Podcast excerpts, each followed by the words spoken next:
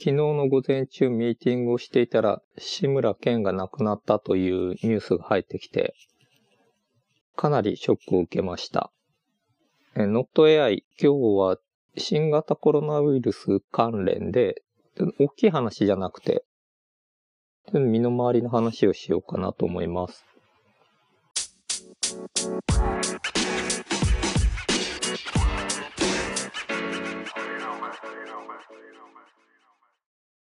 世代的に志村けんで育ってるので、かなり身近な人とかよく知ってる人が亡くなったなという感じなんですけども、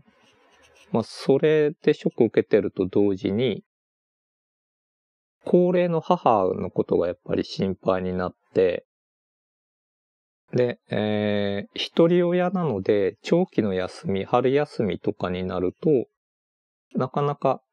昼ご飯の準備とかができず、えー、例年春休みとか長期の休みには子供たちだけ実家に帰して、で、自分は一人家に残って仕事するみたいなスタイルだったんですけども、やっぱり母に移るとやばいっていうのがあって、まあもちろん母だけじゃなくて、その自分たちが感染してる場合に、バスに乗ったりとかして、で、周りの人に移すとかっていうのが、あと、福岡、福岡で感染してて、それを熊本に持ち込むとかっていうのも、まずいなと思って、それを控えてたんですね。なんで、えー、今日がもう3月の最後で、3月の初めに休校したので、もう1ヶ月経つんですけども、1ヶ月間子供たちが家にいるっていうのが、あと、時期的にちょっと仕事がめちゃめちゃ忙し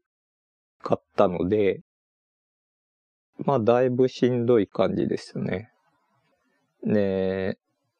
メンタルクリニックに通ってるんですけども、そんな何かひどいっていうわけじゃなくて、あの、寝つきを良くする薬をもらうだけなんですけども、僕の場合は。でも、そのメンタルクリニックってすごい人が多くて、で、今、こういう状況なので、メンタルの調子崩す人が増えると思うんですね。で、そういう人たちがクリニックに押しかけると、もうちょっと無理なんじゃないか。その、そもそも受診もしてもらえない、受診できないし、あと、その人がそんだけ集まってくるあの待合室がだいぶやばいんじゃないかなと思ってて。で、あの、薬もらうためには診療してもらわないといけないんですけども、それが物理的に病院まで行ってっていうのが危ないので、オンライン診療とかできないのかなと思うんですけども、どうなんでしょうね。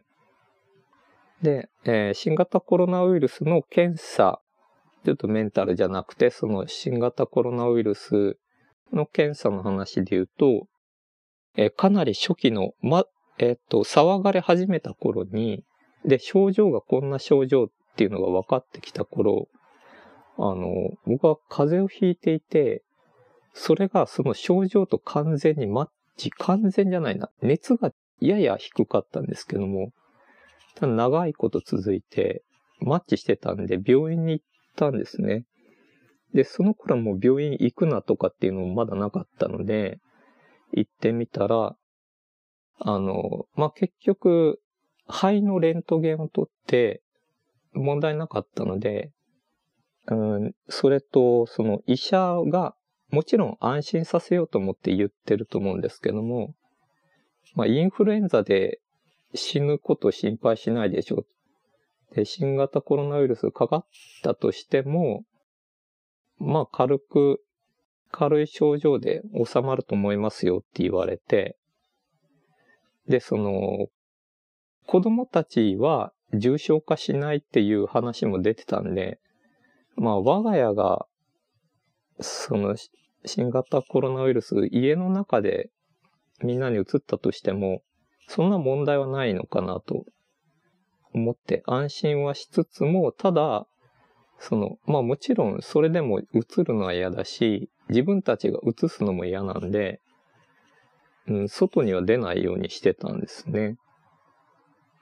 で、家の中で生活してると、あの、トイレットペーパーだとかティッシュとかの消費量がすごい多くて、家族4人なので。で、えっと、福岡だとスーパーからティッシュとかトイレットペーパーとかなくなり、それでもう最後の1ロールを家の、家にあったやつ、トイレットペーパー開けてしまって、やばい、全然買えないのにもう最後だって思ってたら、ようやく数日前に、あの、一袋12個入りを買うことができて、で、今度またティッシュがなくなってきたので、ちょっと手に入るかなというのが不安です。で、そのスーパーの話で言うと、えー、今は福岡市内は、缶詰とかカップ麺とかが、あの、棚がガラガラになってますね。なんで、ちょっとうち保存食もあんまりないので、どうなんだろう。ただ生産が減ってるわけじゃないので、っていう様子見がどうなん、やばいのか、それでいいのかよくわかんなくて、そのトイレットペーパーなくなるとかっていうのもデマだって言われてはいたんですけども、現象としてトイレットペーパーなくなるっていうことが発生してたわけで、それでうちの場合は手に入らなくて、やばいギリギリのとこまで行ってて、じゃあそのデマに踊らされなかったんですけども、でもデマがデマじゃなくなって、じゃあデマに踊らされて最初に買い込んだ人が正解だったんじゃないかっていうのもあり、ここは悩ましいところですね。これみんながそのデマに、あの、踊らされずに、ちゃんと行動してれば何事もなかったと思うんですけども、ただ、一人でも、その、一人でもっていうか、そのデマを信じる人が増えてくると、そうも言ってられないっていうなんかジレンマがありますよね。で、えっと、時間的にちょっとあんまりもう喋れないんですけども、とりあえず、学校は再開するぽいんですけど、今のところは。ただ、でもそれもわからないって言っていて、うん、で、一人親で家で引きこもって仕事しながら常に子供がいてっていうのは、これが期間が伸びると、だいぶしんどいなというところですね。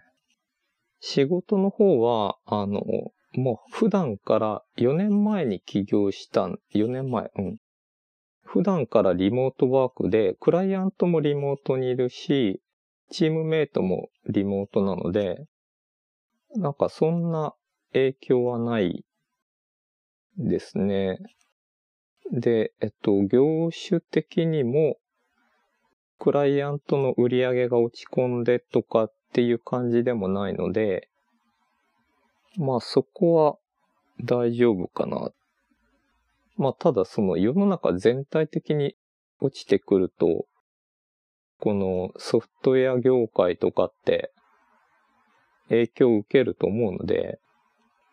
まあ、とにかく長期化するとやばい感じですよね。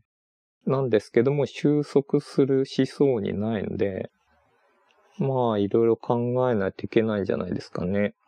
という、ちょっと自分のことも人事みたいに感じてますけど、この人事感がある程度ないと、その本当に毎日毎日ニュースがその新型コロナウイルス関連のニュースなので、本当に今の時期にメンタルやられるのが一番やばいのかなと思ってます。なんでそのニュースとか見るっていうのも適度に調整するのが必要なんじゃないかなという気がしますね。という感じで今日はちょっといつもと違って、テク系でもないんですけども、しかも喋る内容決めてなかったんで、いつの、いつもにも増してグダグダなんですけども、はい、そんな感じで。